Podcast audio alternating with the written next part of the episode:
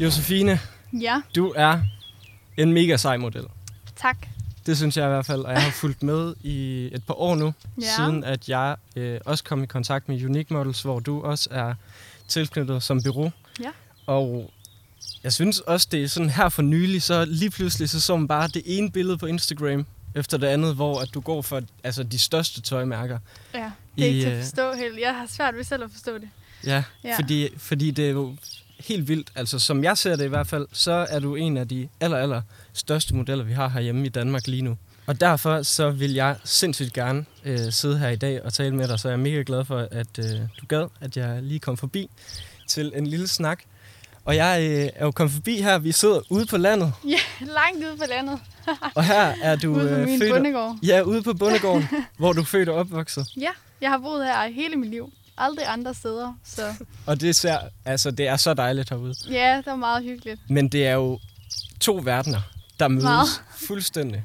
Bestemt. Jeg har lige sådan været ved at snakke om også på min Instagram. Altså nogle gange, det bliver, det bliver lidt rodet, fordi at den ene dag, så går jeg herude og sidder på en øh, græsslåmaskine og slår græs, og den anden dag, der går jeg ja, Prada-show, eller sådan, der er, der er meget stor kontrast. Ja, Ja. så derfor så kunne jeg egentlig godt tænke mig at vide, hvem var Josefine før, at hun blev model?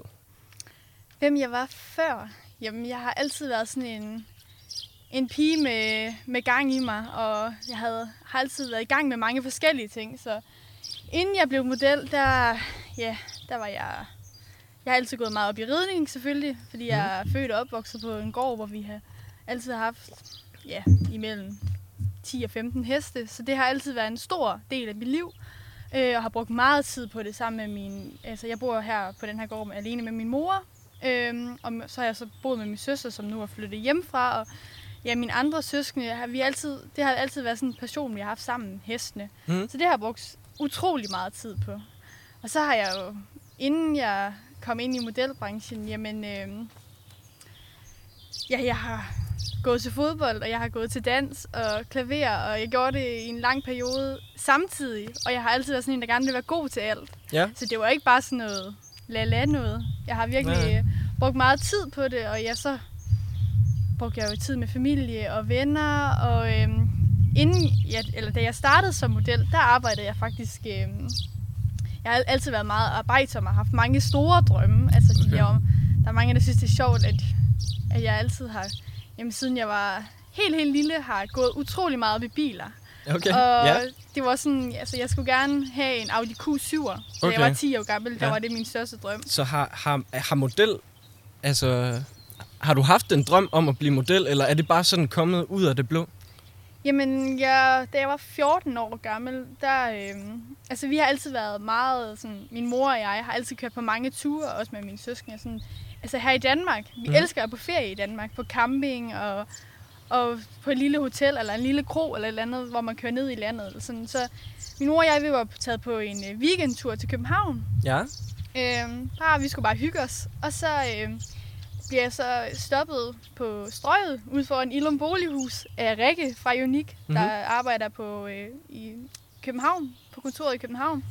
Øhm, og spørger så, jeg tror hun spurgte, hvor gammel jeg var, og hvad mit navn var. Og øh, jeg, kunne slet ikke, jeg, kunne, jeg var sådan helt forvirret, for jeg tror, hun startede ud med at fortælle, at hun kom fra Unique Models, og jeg, så blev jeg helt...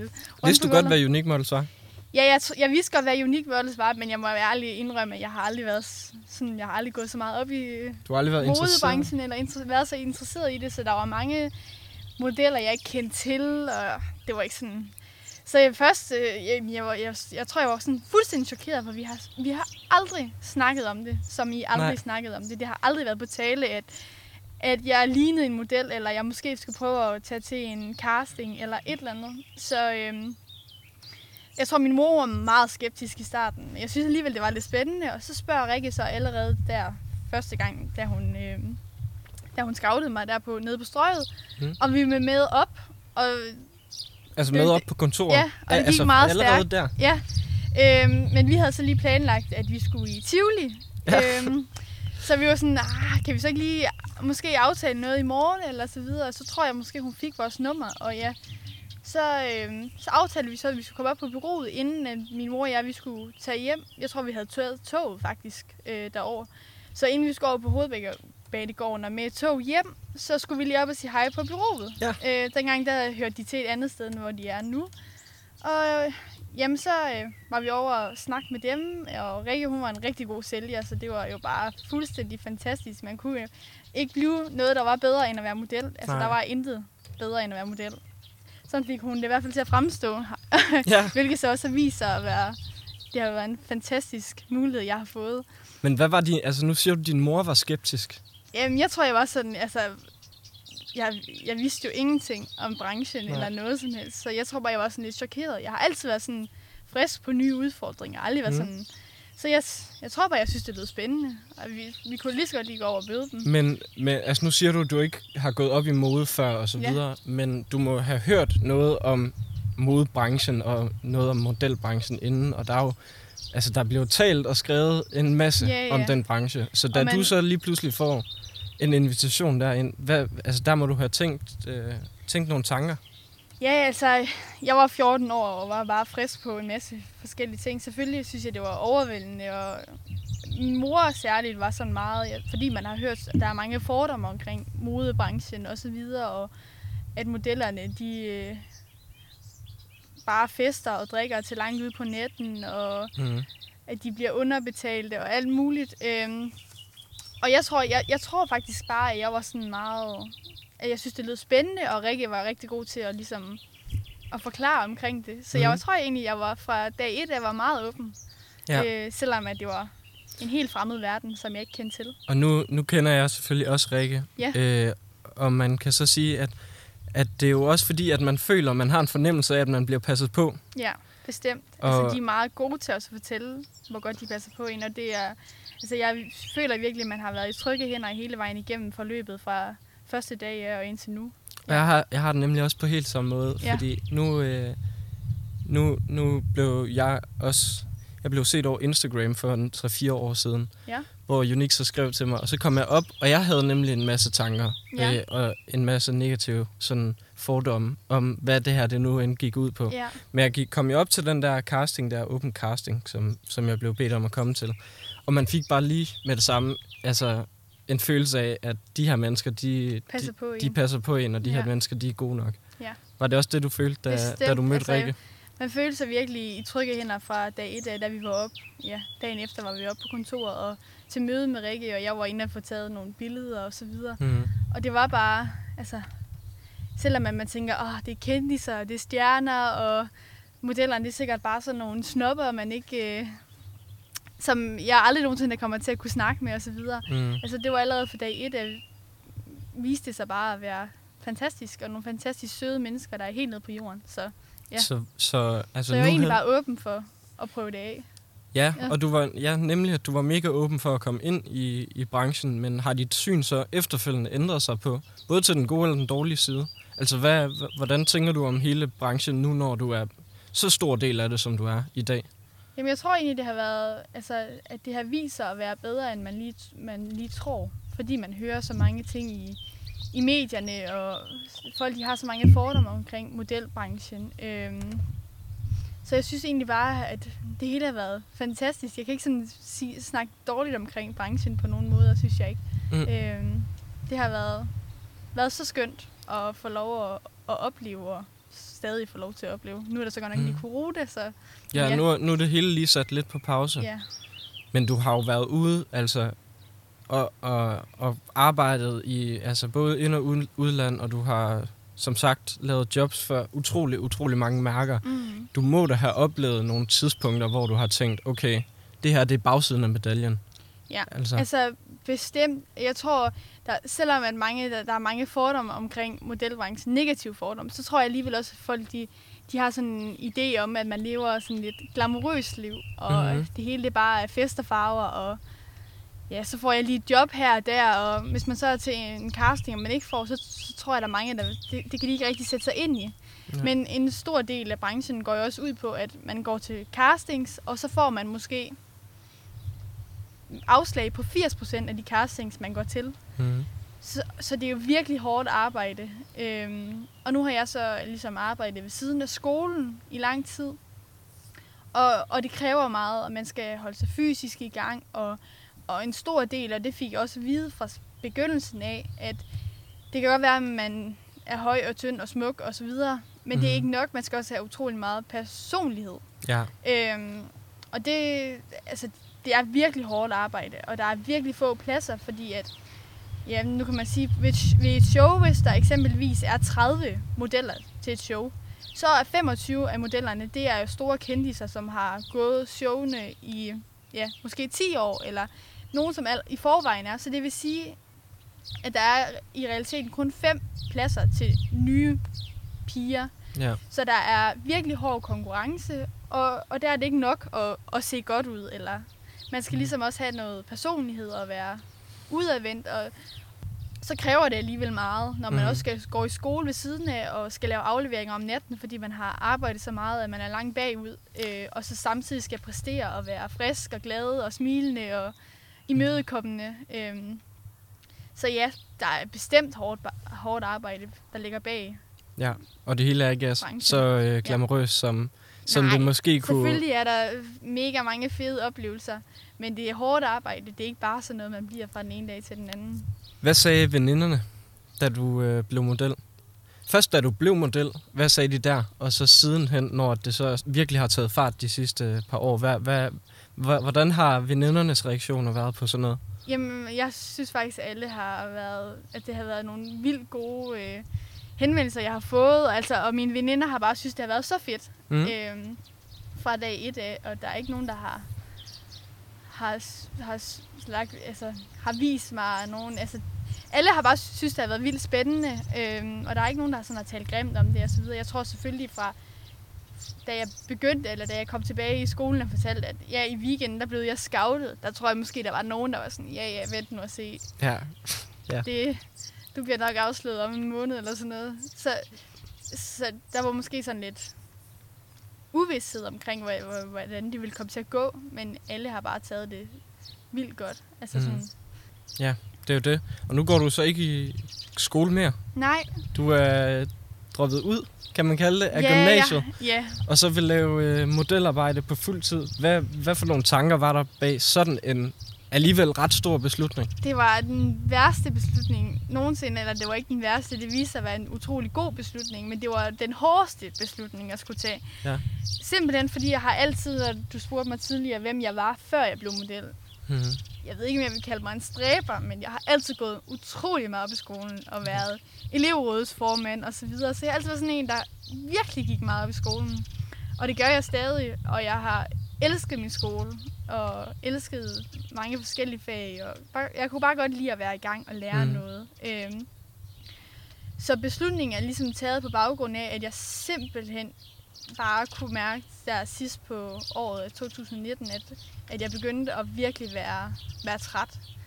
Øh, fordi jeg gik i 2G og gerne ville have 12 i alt. Og samtidig så var jeg bare nærmest ikke hjemme. Jeg rejste hele tiden. Ja.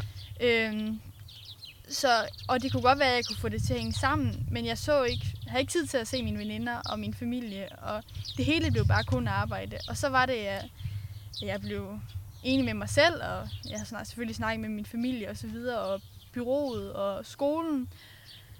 Jeg kunne bare mærke, at jeg er kun 17 år gammel, og jeg synes, det var for tidligt, at alt bare skulle gå op i arbejde. Ja. Ja. Så jeg slet ikke havde tid til at have det sjovt og være sammen med familie og venner, og egentlig bare nyde, at når man tænker på, hvor få det er, der får chancen for at, at opleve verden og arbejde som model. Ja. Og så har jeg fået så en unik chance, øhm, og så egentlig bare sådan lidt sige la med den, fordi jeg samtidig havde skolen, og derfor blev det bare sådan en chance, der skulle overstås. Skolen var en chance, der skulle overstås, og arbejde var en chance, der skulle overstås. Så det var ikke sådan, jeg kunne ikke nyde noget af det, fordi jeg havde så travlt. Så derfor så tog jeg simpelthen beslutningen om, at enten så skulle jeg vælge skolen, eller modelkarrieren. Øh, for jeg kunne simpelthen ikke, jeg gad ikke begge dele, fordi at jeg vil gerne, eller jo, jeg vil helt vildt gerne begge dele. Mm. Mm-hmm. Men man kan bare ikke udføre alt til Nej. punkt og prikke, øh, hvis man har så travlt. Og så var det sådan, modelbranchen, det er nu eller aldrig. Hvor imod skolen her hjemme i Danmark, der er det jo mulighed. Der er masser af muligheder. Det kan du også tage senere. Ja, og man kan tage fjernundervisning og så videre. Så jeg har faktisk fået overlov i to år. Så Okay. min skole holder ligesom en plads til mig. Så jeg kan både starte her til sommer og næste sommer. Okay. Ja. Men det var jo et kæmpe valg, og der er jo sikkert også vanvittigt mange valg i sådan øh, en karriere som model, mm. øh, karrieren. Ja. Har du gjort dig tanker om, hvor sådan, har du nogle grænser for, hvad det er, du vil lave? Øh, nu så jeg for eksempel en dokumentar for lang tid siden, der hed De Smukke Drenge, Ja. øh, som jeg tror blev sendt på DR. Og der var, øh, der var der en af drengene, der sagde, at, at han havde nogle grænser med, at han ikke ville gå med øh, mink eller, eller skin af rigtige dyr osv. Men det kan også være alle mulige andre grænser, fordi at du kan jo komme ud og skulle lave undertøj, og du kan komme ud og skulle lave alle mulige forskellige jobs. Ja. Har du gjort dig sådan tanker om, om hvor dine grænser ligger i forhold til, hvad du vil lave?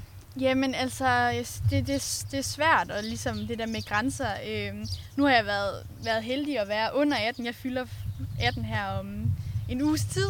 Ja. Øhm, og så længe man er under 18, bliver der taget meget, altså man bliver passet meget på, og der er mange regler. Så eksempelvis sådan noget som at, at skyde billeder i bikini, det må man ikke, før man er over 18. Okay.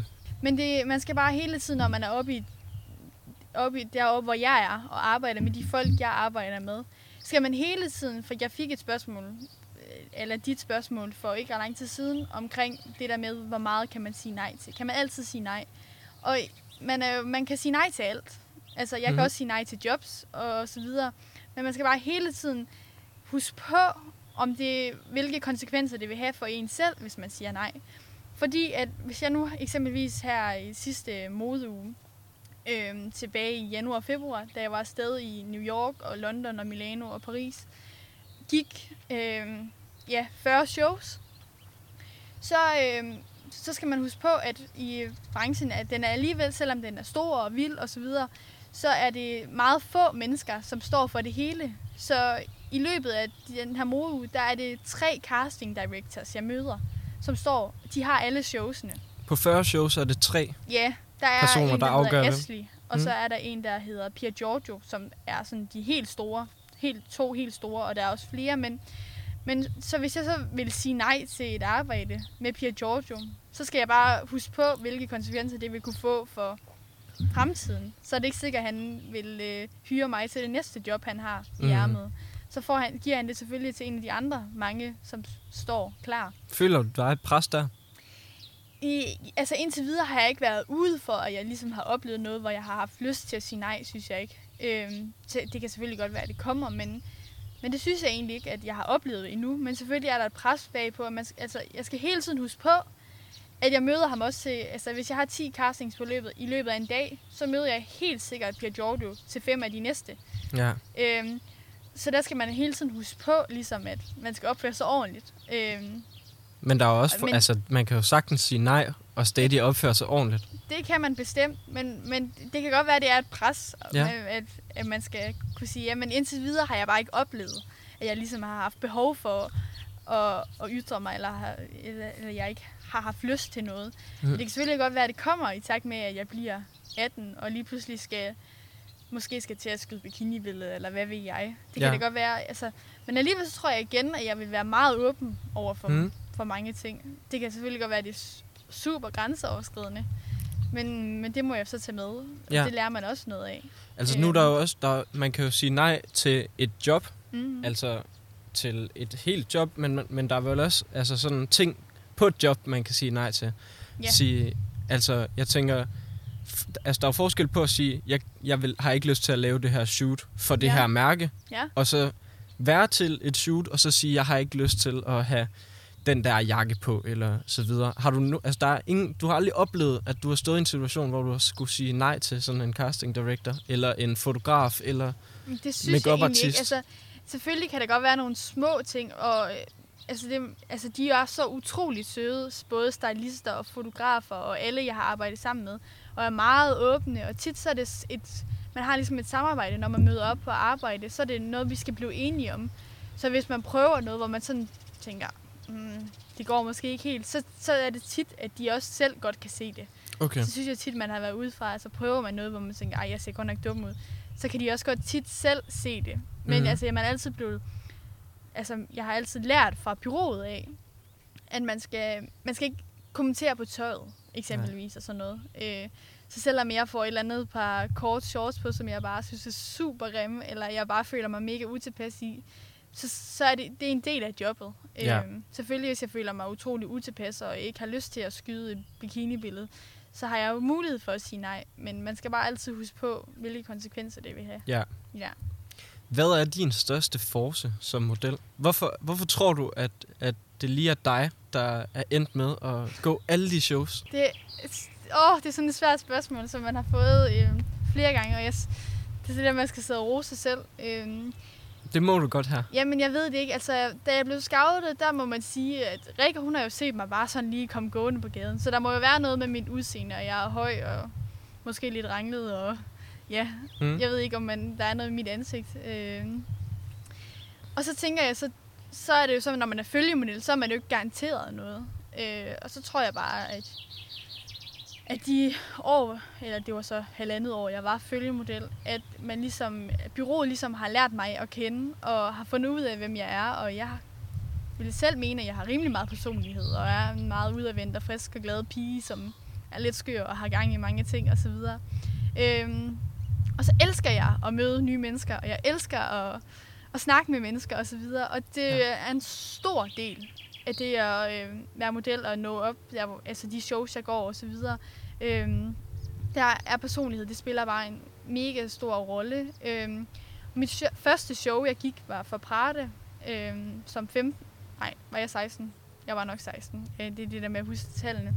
Øhm, det var mit første show, og der startede jeg ud med, at man skulle... Øh, jeg ved ikke, om det var en måned inden eller sådan noget. Der skulle man så flyve... Der, der fløj jeg med Jesper til Paris Ja. for at møde casting director. Og Jesper, det er Jesper Thomsen, som, øh, ja, som arbejder hos Unique til alle Ja. dem, der ikke lige øh, Ja. ved det.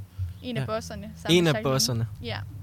Øhm, så der rejste vi så til Paris og skulle møde øhm, casting directoren. Øh, og ja, hun skulle da selvfølgelig se mig og tage nogle billeder, og jeg skulle gå foran hende, så det har jeg selvfølgelig også en del af, jeg skal kunne gå i stiletter og så videre, og det mm. synes jeg egentlig også, jeg har været rimelig god til. Jeg øvede mig ude i stallen, Ja. jeg købte et par stiletter, og så begyndte jeg ellers bare at gå ud i stallen, fordi at jeg havde den der idé om, at det ikke bare er at gå frem og tilbage i stiletter. Det er ikke det, man lærer det af. Man skal ligesom lære at balancere på dem, og ja. være sådan i gang, for ligesom at være sikker på, at man ikke lige pludselig vælter på en catwalk. Så jeg har egentlig aldrig øvet så meget det der med sådan, altså dengang jeg startede med at, fordi jeg har aldrig, inden jeg blev model, der gik jeg aldrig i høje hæle, fordi jeg var jo en af de højeste piger. Ja. Så at være til en fest, hvor man er øh, 10 cm højere end alle drengene, fordi man har stiletter på, det har Ja. ikke været så fedt. Nej. Så jeg var, øh, har aldrig gået i stiletter, dengang jeg så begyndte hos øh, Unique. Mm-hmm. Så det skulle jeg ligesom lære. Og der gik jeg jo så rundt ude i stallen og støvsugede indenfor og sådan noget, fordi jeg ligesom havde den der idé om, at hvis jeg nu lærer virkelig sådan at bevæge mig. og Så, du, så du gik rundt og støvsugede med stiletter på? Ja, og gik rundt ude i stallen, frem Ja. og tilbage og rundt omkring og gik og det sgu fejede lidt og sådan noget. Øhm, så det tror jeg selvfølgelig også, at har været en del af, jeg har fået så mange shows, at jeg egentlig er relativt god til det. Mm. Øhm, men derudover, så var det jo så det her møde i Paris, hvor hun ligesom skulle snakke med mig øhm, og møde mig. Ja. Der skulle jeg ligesom, det var mit første, første gang, jeg skulle møde nogen, øh, som ikke kom fra Danmark af, og som var, altså, har stor magt i modebranchen. Øhm, så det var jo simpelthen bare ved, at jeg skulle tage det med ro, og så skulle jeg bare være sød og venlig og svare på hendes spørgsmål. Jeg kan huske, Okay. hun spurgte mig. Øh, det var jo lige efter sommer, jeg skulle øh, møde hende, hvor hun så spørger mig, hvad jeg havde fået sommeren til at gå med. Og der kunne jeg så fortælle, at jeg havde haft sommerferiejob i Superbrusen, i den lokale brus. Så Ja. det kunne jeg fortælle hende. Og jeg tror bare det der med, at man er sådan meget nede på jorden og fortæller om, hvad det er, man går og laver. Og sådan. Så hvis du skulle sige det, så er din største Min- force at gå i stiletter, og så have en mega sej personlighed. Ja, det tror jeg. Så kan det også godt være, at der er noget med udseende, men det synes jeg, det er svært at sige. Men ja, Hvad hører du fra folk? Fordi at du har jo hørt, dem fra Unique har helt sikkert sagt øh, alle mulige gode ting om dig, men er, er der nogle ting, som går igen, også når du for eksempel taler med en casting director for Prada? Er der nogle ting, som hun siger, Josefine, jeg har valgt dig, fordi, og så, det er nemlig det der, når du siger, spørger om, om der er noget, hun har sagt. Ja. Det er nemlig også en utrolig svær del af branchen, som jeg har haft. Som jeg tror nærmest alle modeller har ligesom skulle indfinde sig med. Og jeg, at det er, at man aldrig hører noget. Fordi mm-hmm. de har så travlt, og fordi de har så mange shows. Så hører man aldrig noget som helst. Altså man får ikke den der feedback tilbage, at øh, vi har valgt dig, fordi at fordi at du ser godt ud, eller fordi at et eller andet. Det får man aldrig at vide. Og modsat, hvis man så ikke får showsene, så hører man heller ikke noget. Så man går lidt i sådan en uvidshed, og den... Jeg kan huske første modeuge, jeg var til, hvor jeg ligesom skulle øh, tage alle øh, byerne, hvor jeg, hvad hedder det, øh, i Milano var flere shows, hvor jeg, øh, det var første gang, hvor når jeg så ikke fik dem, altså jeg blev simpelthen så ked af det, fordi jeg var sådan, jeg har gjort alt, og jeg har bare kæmpet, hvorfor, hvorfor får jeg ikke det show? Men man hørte bare ingenting. Nej. Og Jesper ligesom var med mig og skulle forklare, jamen Josefine, sådan er det bare. De har travlt, de kan ikke, de kan ikke forklare det til alt og alle, Mhm. hvorfor det er. Sådan er det bare. Mm-hmm. Øh, da jeg ligesom begyndte at arbejde meget, i, i begyndelsen, hvor jeg ligesom blev confirmed hjemmefra og bare fløj ned, så mærkede jeg ikke til den der, som mange andre har mær- mærket til, fordi jeg ligesom startede på toppen og bare kunne flyve ned på et hotel og, Ja. og så arbejde og flyve hjem igen. Men da jeg begyndte med selve modeuren med castings og så videre, der var det virkelig svært i begyndelsen, at det der med, at man aldrig fik noget at vide. Men enten så var man købt eller solgt, og man, Ja. Og du dukker var- bare op på en eller anden liste, hvis det, Ja. hvis det lykkedes, ikke? Ja. Øhm, så det har været utrolig svært. Øhm, men det sk- må man så ligesom bare vende sig til, Det hvis man, hvis man vil være i den her branche. Så Det er en del af ligesom, spillet. Ja. Øhm, så det, det har jeg egentlig aldrig sådan fået at vide, når jeg har, altså, hvorfor blev jeg valgt. Øh, Unik har selvfølgelig måske sagt noget, men, men ikke selve kunderne. Nej. Nej. Hvad er din største svaghed så? Hvad, ja, hvad er det, du skal blive, altså, som du selv synes, du skal blive bedre til som model? Hvad, hvad skal du gøre for at blive endnu bedre? Jamen altså, i begyndelsen var det nok det der med at, at være tilfreds. Øhm, fordi jeg var meget sådan, jeg skulle have det hele. Mm-hmm. Og når jeg så ikke fik det hele, så var jeg bare så ked af det, og så sur på mig selv. Øhm, og jeg fik jo så ikke at vide, hvorfor det var, jeg ikke havde fået det. Eller sådan. Så der tror jeg måske, man skal huske på nogle gange. Altså hvis der er, det ene, der er to shows, hvor man ikke får det ene, og så skal man huske tilbage på, jamen hvad, hvad var det så, jeg lavede i går? I går, der gik jeg, ja, eksempelvis Prada eller ja. Saint Laurent. Så kan du måske ikke tillade dig at sidde her og græde, eller være ked af det, eller sådan, fordi at Der er nogle andre, der show. ikke har fået det show Ja. i går, ikke? Der er nogen, der sidder her, herhjemme i Danmark, og deres største drøm er at være modeller, og Mhm. har måske ikke oplevet noget. Så, så det tror jeg, men det synes jeg så også, at jeg er blevet god til. Ligesom har, har lært, og det var en del af det, man skulle lære som at være model. Altså, at det går op og ned. Øh, Og det er noget, som du kan øve dig på. Ja, men jeg synes, at jeg har øvet mig på det, meget på det. Øh, jeg ved ikke, Fordi det er jo svært. største Det er jo- er. Det er jo svært, fordi at man kan jo ikke lave om på den måde, man ser ud på. Eller det kan man godt, men det skal Nej, man ikke. Og det har jeg også brugt meget tid på, ligesom at sige til mig selv. Øh, og det Mm. tror jeg også, jeg ligesom er ved at have fundet ud af.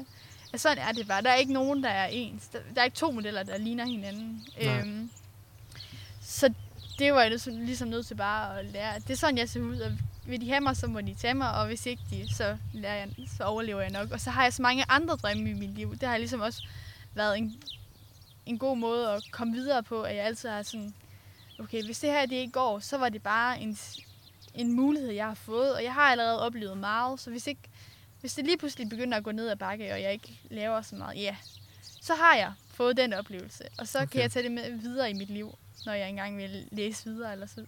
Ja. Ja. For det er jo nemlig ikke sådan, at man øh, som model kan, ligesom en fodboldspiller kan gå ud og spille en masse fodbold og så blive bedre.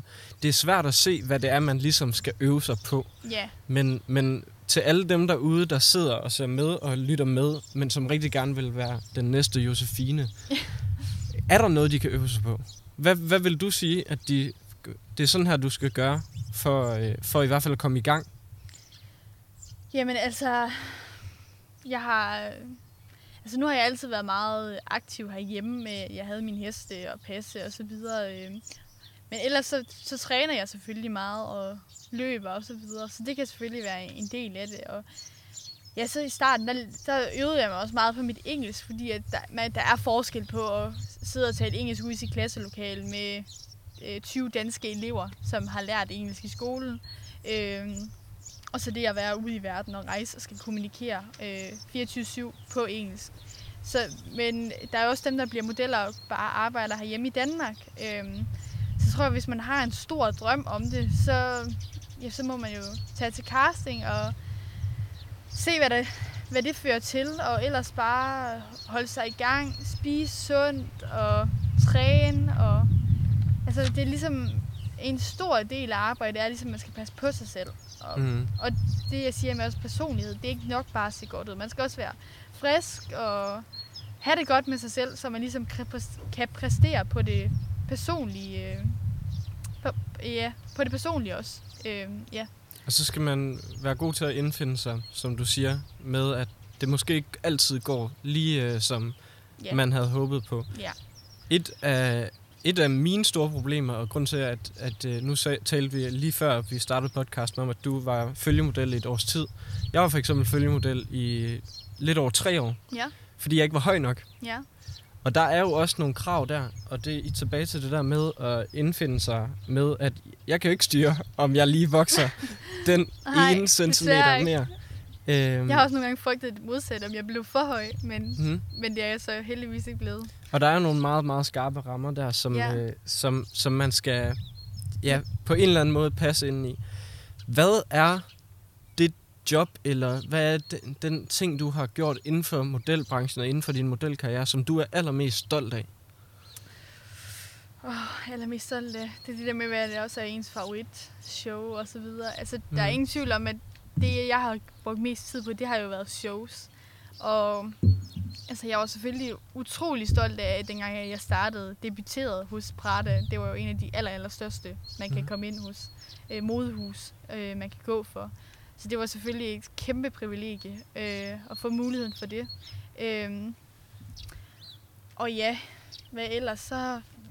Altså, Saint Laurent har også været et af mine favoritshows, fordi man går... Øh, lokationen, det er øh, lige ude foran Eiffeltårnet. Ja. Og så er det udenfor, og så går man bare med baggrund af det her Eiffeltårn, øh, som lyser op på aftenhimlen. Det er så vildt.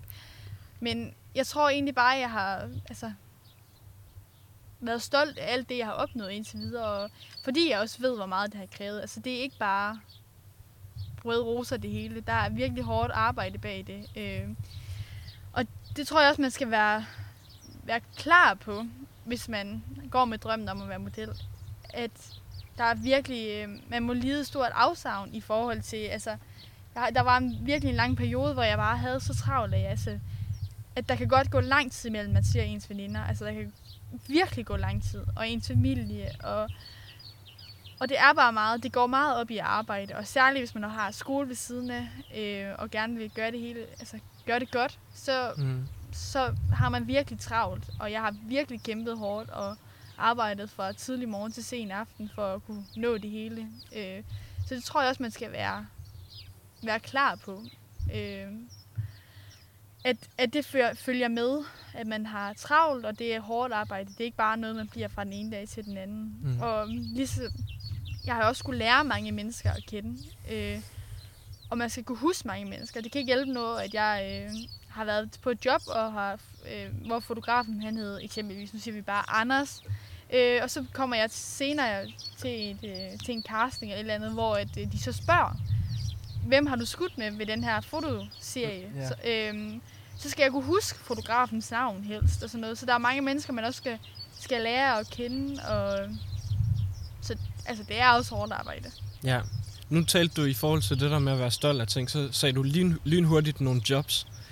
Øh, men det behøver ikke nødvendigvis at være jobs. Altså, har, hvad har sådan... Det kan også være ting, man har skulle overkomme. Har du skulle overkomme noget? Øh. Jeg, jeg tror egentlig, det har været... Altså, jeg har været utrolig... Altså, jeg er utrolig stolt over, at jeg har kunne gøre det her, mens jeg har, har haft skolen ved siden af.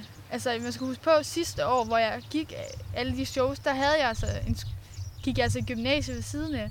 Og jeg bor her på den her gård sammen med min mor, øh, som også arbejder. Og det har vi også kunne passe ved siden af. Så har jeg altså haft nogle søskende og så videre, som har hjulpet til. Men altså, at jeg har formået at komme så langt, samtidig med, at jeg har haft så mange andre ting også at se til.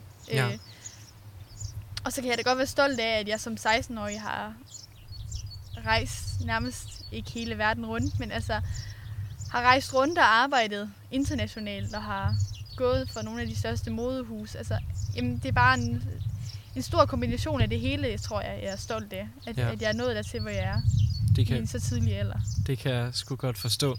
Og nu taler du netop om at være ude og rejse i, i hele verden. Ja, Og taler faktisk også om at møde de her mennesker kunne huske en masse navne. Har du mødt nogle af de sådan rigtig, rigtig store navne, som langt de fleste herhjemme kender, altså af modeller? Øh, hvem er de aller, aller største modeller, du ligesom har stødt på til Prada, eller til øh, Yves Saint Laurent, eller til et andet show ude i verden?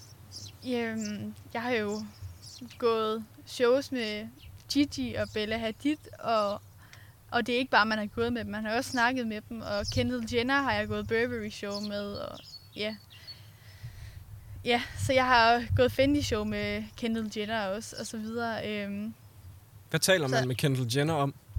Jamen, Backstage. Altså, Kendall Jenner, hende har jeg måske... Det er måske sådan lidt overfladisk. Øh, hende har man sagt hej til, og lige sådan, så snakker man lidt måske om det tøj, kollektionen eller sådan. Mm-hmm. Ja, øh, men særligt øh, Bella og Gigi Hadid, de er simpelthen bare sådan nogle søde piger. Øh, sådan helt nede på jorden. Jeg kan bare huske en af de første gange, hvor jeg øh, skulle arbejde sammen med Gigi. Det var øh, backstage til et Prada show, hvor hun så kommer, og så går hun op i buffeten og tager noget mad, og så går hun, fordi der var flere pladser, så går hun bare over og sætter sig i et hjørne nede på gulvet, hvor jeg bare sådan, sidder Gigi lige ved siden af mig nede på gulvet. Jeg var sådan helt chokeret. Så de, Ja. altså, det er også en sjov del af det at få lov til at opleve egentlig de her kendiser, som man måske bare går derhjemme og tror, at det er jo sådan nogle fuldstændig øh, ur, ja, sådan fuldstændig vilde mennesker, som der bare, øh, mm. ja. Altså, når man så møder dem, så er det bare, de er jo bare helt nede på jorden. Det kan godt være, at de er kendte, og der er mange, de har mange følgere og så videre, men, men det er bare helt almindelige søde mennesker. Øh, ja, Og hvordan som opdager har en man... bodyguard med, det er lidt sjovt. Så har de en bodyguard med Jamen, backstage. Ja, nu gik jeg eksempelvis her øh, øh, tilbage her i februar, der gik jeg Missoni show sammen med Bella, hvor Mm. mm. mig og Bella, vi skulle gå lige efter hinanden. Så der står vi så nærmest i en time eller sådan noget i kø sammen, hvor man står og snakker og så videre. Mm-hmm. Øh, og så har Bella jo lige sin bodyguard ved siden af. Øh, Altså også under showet. nej, så står han ude bagved. Ja. Jeg ved ikke, hvor han står hen præcis, men han holder jo øje med, Med, Med hende. Ja, det synes jeg er lidt sjovt. Man føler sig sådan lidt i trygge hænder, når man står ved siden af hende, og så står han og holder øje. ja, Ja, ja, det kan jeg godt forstå. det er meget sjovt. Men så skal man have en time til at gå i sådan en kø. Er det, er det under showet, eller er det prøver, at man står sådan en altså, time? showsene er altid forsinket i Ja. modeugen. Fordi at det er jo de samme folk, der bliver inviteret til de samme altså til showsene. Ja. Så hvis at det første show på dagen er forsinket, så bliver de alle sammen forsinket jo. Ja, for Øhm, gæsterne skal ligesom være der. Ja. Ja. Og der er trafikprop i, i byen. Altså, øhm, eksempelvis i Milano, så havde jeg chauffør på hele ugen. Og så fandt vi så ud af, fordi der altid bare var så mange mennesker, og, så, altså, og det er jo vilde biler, de kører i. Når man kommer ud fra et show, så holder der bare Mercedes og BMW og Audi og jeg ved ikke hvad, overalt. Fordi at de alle sammen har jo chauffører på og så videre. Ja. Øhm, og der var fotografer og alt muligt. Det er, det er også noget af det, jeg synes, der er mega fedt. Mm. Mm. Det er simpelthen, når man har gået et show, og man kommer ud, og så står der fotografer. Der kan nogle gange stå op til 100 fotografer eller sådan noget, og tage billeder. Både af, af dem, der har været gæsterne, men også os modeller. Og så er det Ja. sådan noget med street style og så videre. Og det, det er lidt sjovt. Man føler sig lidt kendisagtig, når man kommer ud derfra. Og så, Får ja. du, altså, så, så står du der, og så er der 100 fotografer, der tager billeder af dig. Øh, Ja, ellers så render de rundt på gaden og Mm. mm. løber efter. Så er der måske været en influencer til showet, som de løber efter. Og så kommer man gående øh, efter et eller andet show, og så løber der en fotograf efter en og spørger, skal jeg lige, må jeg lige tage et billede? Kan vi gå derover med den der baggrund og sådan noget? det, det er lidt sjovt. Ja. Øhm, men det jeg så vil sige, det var, at så fandt vi så ud af med vores chauffør, at, at så skulle han holde nogle gader væk, og så, øh, og så sendte han, hvor han var henne, og så kunne vi ligesom komme videre, fordi Okay. okay. der var så mange mennesker. Ja. Så showsene bliver altid forsinket. Øhm, men alligevel så prøver de tit, og så skal vi stå klar i tøjet til den rigtige tid, selvom at det hele bare er en time eller to timer. Så står man bare i stiletter og det her fine tøj, og man må jo ikke sætte sig ned, og man må ikke stå op ad en mur, mur eller et eller andet, Nej. Hvor at tøjet kan blive beskidt eller sådan. Så står man der i, Står En man bare time. taler? ja, og venter på, at det hele går i gang. Nogle gange så kan man lige være heldig, at man lige kan få stiletten af eller et eller andet, fordi det er lidt hårdt at stå to mm. timer stille, men Men er det personer, altså nu taler du, nu taler du nærmest som om, at, at du, du er gode venner med Gigi og Bell. Er, det, er der ikke nogen, man ser op til, hvor, eller du må, har, måske har set op til dem, og så har mødt dem, og så tænkt, Jo, jo, selvfølgelig. Altså, inden jeg havde mødt dem, og da jeg startede i branchen, og ligesom, da jeg blev scoutet, begyndte jeg ligesom at sætte mig lidt mere ind i det. Og jeg begyndte virkelig at følge mange modeller og sådan. Mm. For jeg kunne godt tænke mig, at når at eksempelvis op på byrådet eller andre steder, at folk de nævnte en model, at jeg så simpelthen, altså jeg vidste, hvem det var, så jeg også skulle snakke med. Ja, Så det har jeg brugt utrolig meget tid på at prøve at lære alle de her mennesker at kende igennem, ja, så der, sociale- er der en bestemt, som du synes bare er den sejeste? Altså, jeg har set meget op til Gigi Hadid og Bella Hadid og så videre. Øh, Så dem, det er jo bare altså, helt vildt at have mødt dem.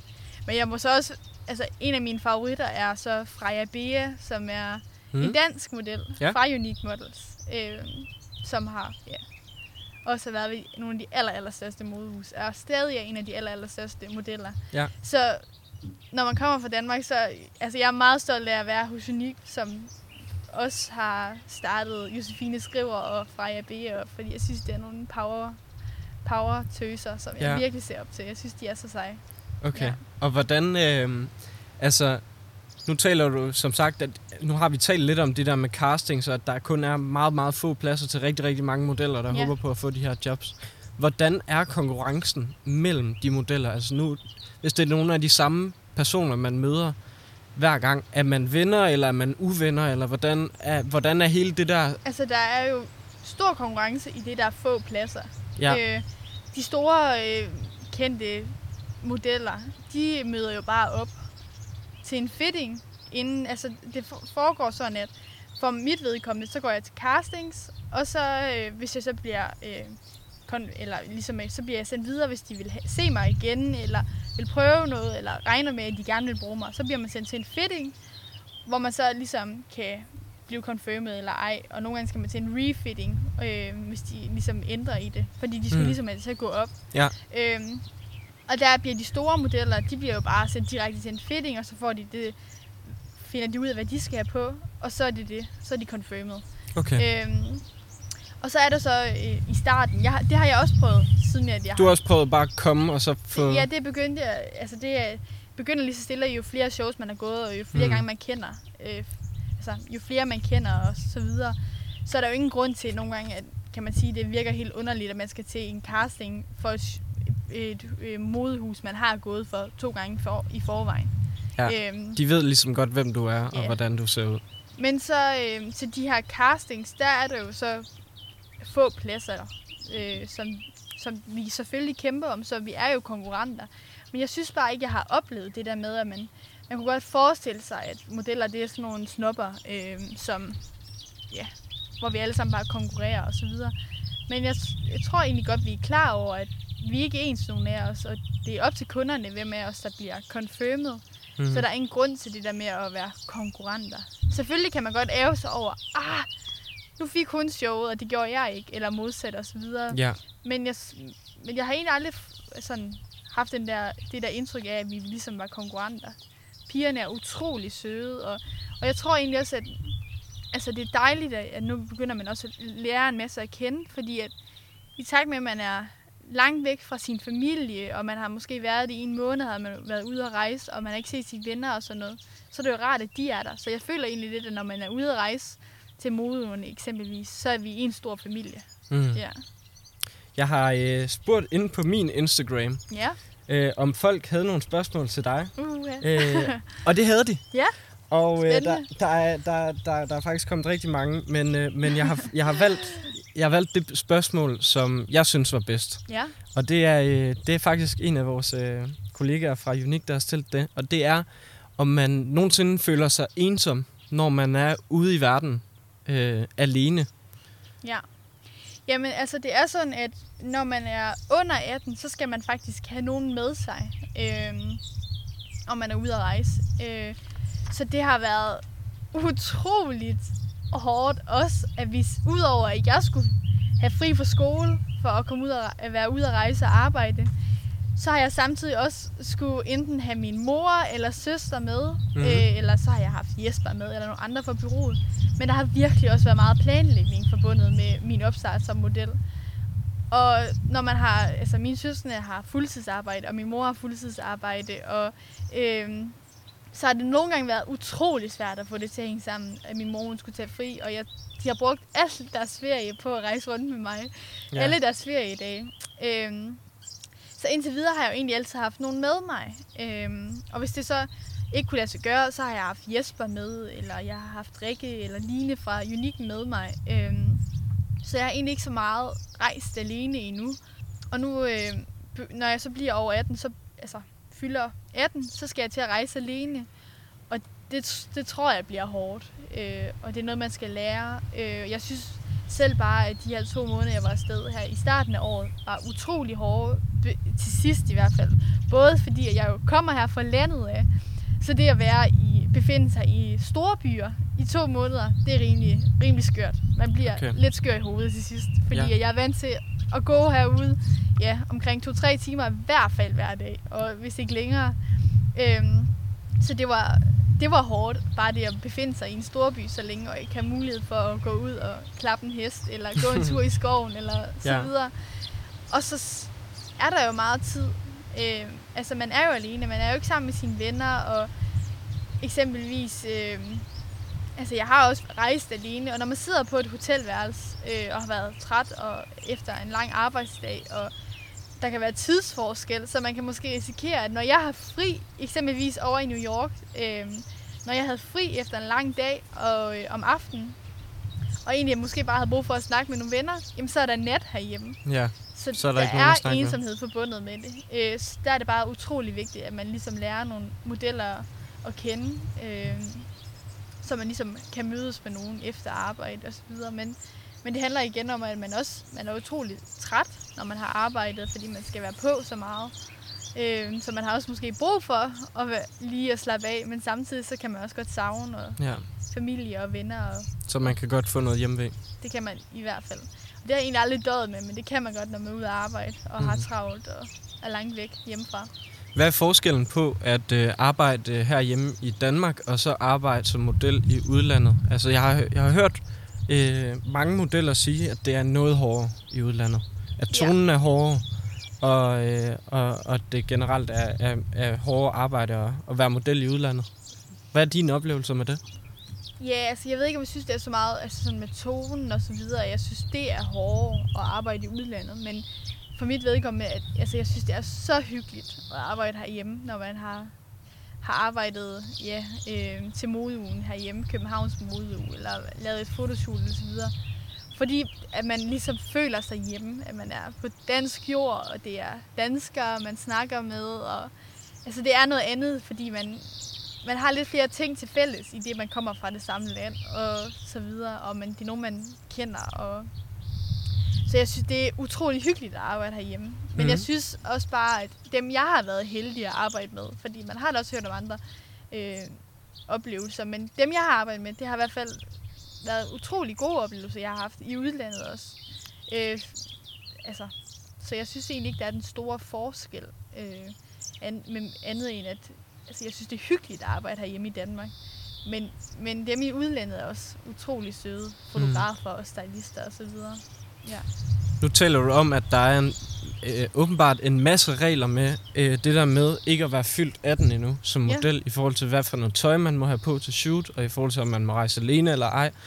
Øh, er der også regler for, at så må du ikke komme med til et afterparty til et show, eller hvordan fungerer alle de ting? Ja, det, det bliver man ikke inviteret til, når man er under 18 rigtigt. Det er jo lidt ærgerligt, når man, har, når man har gået øh, eksklusivt for Prate, og så ikke må komme til afterpartyet bagefter. Man kan godt sidde derhjemme, og så har man været til gode Burberry show, og så kan man se, at de sidder i en anden lækker klub bagefter, hvor man tænker, åh, men, men det er også en del af det. Jeg tror egentlig også, det er okay. Altså, det er, de her regler er nogle, der er blevet indført i de senere år, har jeg fået forklaret. Øh, øh, ligesom for at passe på os modeller.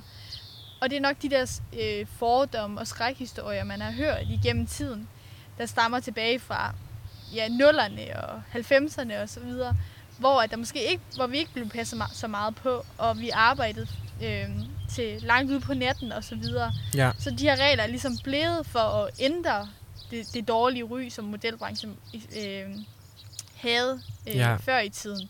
Så jeg synes egentlig, det har været utrolig godt. Nogle gange kan man godt sådan, åh, oh, jeg er ikke snart 18, og jeg har også glædet mig utrolig meget til det, men jeg tror egentlig alligevel, at, at jeg skal være glad for det nu, at jeg ligesom har haft en stille og rolig start, hvor der er blevet passet på mig. Mm. Øhm, fordi at, altså eksempelvis i modeugerne, der har de jo utrolig travlt, og jeg har tit spurgt ind til, hvorfor er det, man ikke lærer at lave castings 14 dage inden, Ja.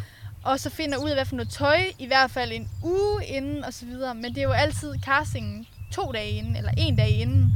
Og så øh, skal man til fittings, og så skal, øh, når man er til fittings, hvor de ligesom finder ud af, hvad for noget tøj, man skal have, så skal du altid øh, syes om, så det passer præcis til ens egen krop. Og det er så sådan, når de sidder og laver om natten, dagen for inden. Ja. Så de er jo altid bare i mega dårlig tid, hvor jeg sådan, kan de ikke bare lære at planlægge? Det giver da ingen mening. Mm. Øhm, men det betyder så også, at hvis man er over 18, så kan man nemt komme til.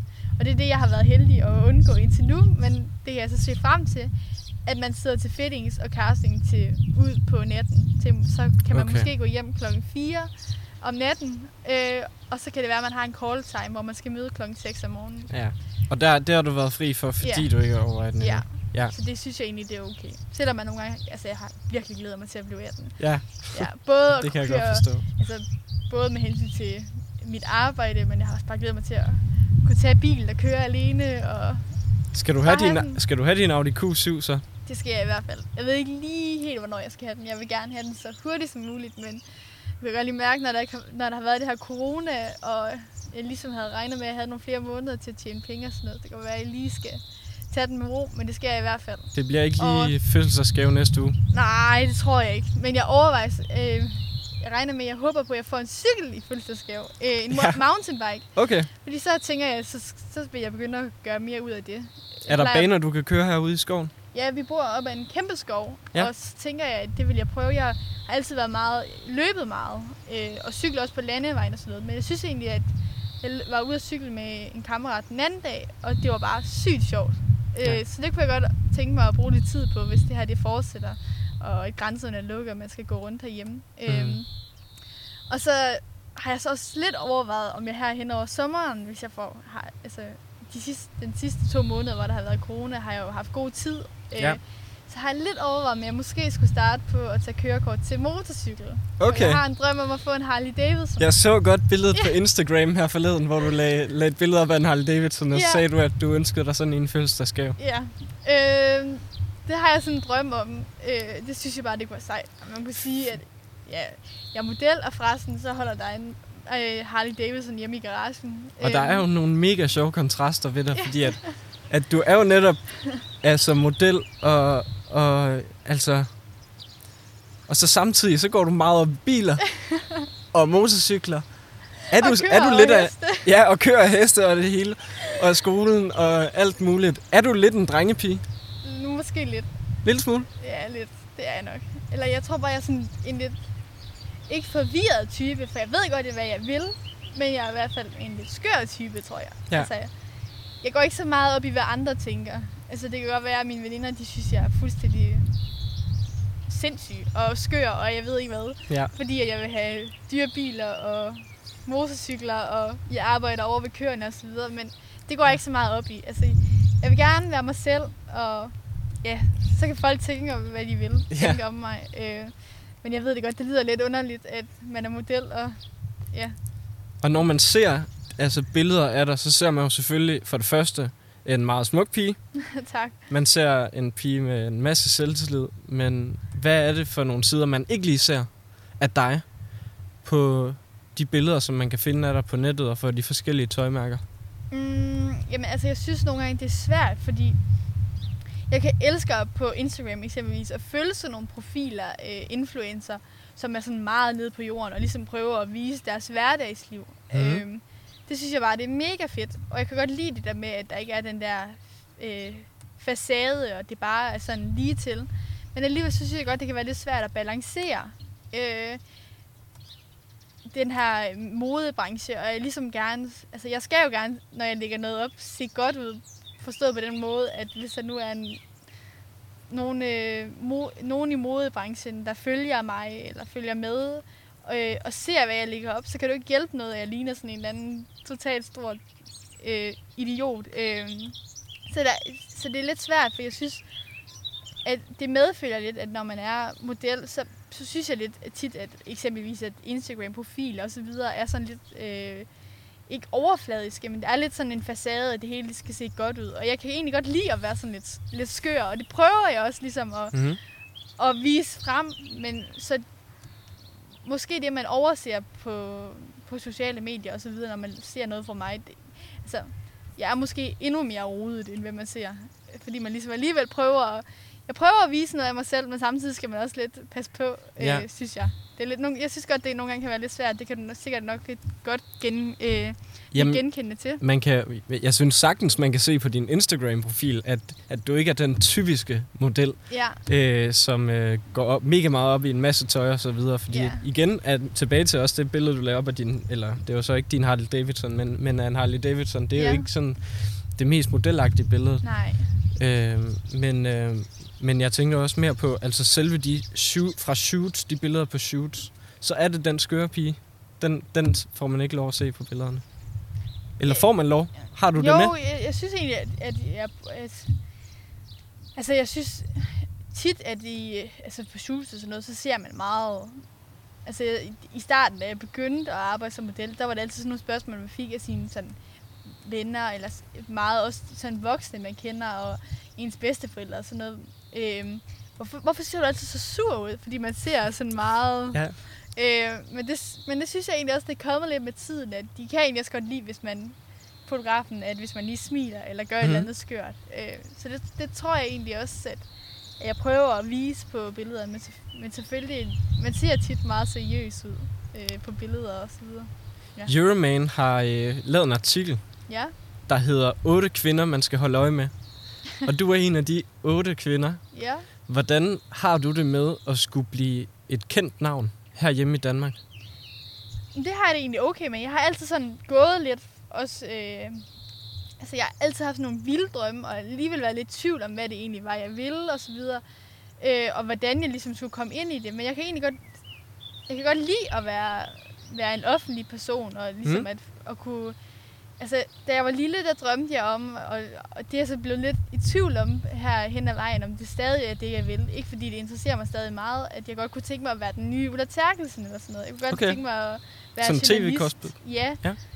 Øhm, så det er jo også en offentlig person. Og så, mm. jamen, så har jeg egentlig også altid, så har jeg også nogle gange haft det i overvejelse, om, om jeg egentlig skulle, måske skulle gå, gå ind i noget politik, eller... Øhm, og jeg har også over, haft i overvejelse, om jeg måske skulle starte på noget skuespil, og sådan, så jeg, Okay. det har jeg det egentlig godt med. Selvom at, at jeg aldrig, at det ikke var mig selv, der, der henvendte mig til model, mit, øh, til Unik og sagde, hey, kan I ikke bruge mig som model? Så tænker jeg bare, at det er en mulighed, jeg har fået for at komme ind i, i en verden, hvor man er en offentlig person. Øhm, så ved jeg ikke, hvad det fyrer til, og hvad jeg kan blive. Altså, om jeg bliver... Jeg kan også godt lide at lave mad, og så har jeg lidt ja. over, om skulle jeg blive måske være kok og læse. Altså, jeg har mange skøre idéer, lige fra øh, om jeg skulle læse til læge til, om jeg skulle læse til kok. Øh, Der er nemlig sindssygt mange, Der er øh, mange gode idéer, du lige svinger op der. Ja. Og så skulle jeg egentlig også til at spørge dig om, at, altså, hvad skal der ske med Josefine? uh, det er et svært spørgsmål. Øh, Og, altså, og når øh, du har så mange idéer der, Ja, hvordan vælger du? Altså, drømmer du, drømmer du om at, at, at blive ved med at lave modelarbejde i så lang tid som overhovedet muligt? Eller, eller kunne du Mm. godt tænke dig om et år eller to, og så sige, det var så det, og nu vil jeg gerne øh, være statsminister? den nye Mette Frederiksen. Ja, Jamen, jeg ved det ikke. Øh, jeg tænker, at nu prøver jeg, fordi jeg skal ligesom også nogle gange skal jeg passe på ikke at have for mange ting i gang på én gang. mm. Så nu tænker jeg, at jeg vil prøve at fokusere på modelbranchen øh, og se, hvad det kan føre til. Øh, og så øh, må jeg se, altså, det, det tænker jeg, det er min første start, det er, at jeg vil prøve, prøve det af. Om, jeg ved ikke, om jeg kommer til at bo i udlandet, eller jeg kan blive boende herhjemme, og, og hvor mange år det kommer til at... Altså, hvor mange år jeg kommer til at kunne leve af det. Øhm, så det, jeg ved det ikke helt, men der er ingen tvivl om, at jeg skal også have en uddannelse. Øhm, så jeg skal på et eller andet tidspunkt, om det skal være fjernundervisning, eller jeg skal begynde i gymnasiet igen, eller hvad jeg skal, det ved jeg ikke helt. Men der er ingen tvivl om, at jeg skal læse på et tidspunkt igen. Men nu tænker jeg lige, at det her det er en god mulighed for at, at vokse øh, på mange måder, øh, og prøve og en masse nye ting, og opleve verden, og møde en masse nye mennesker osv., øh, som igennem mit arbejde som model. Så det, det er min start.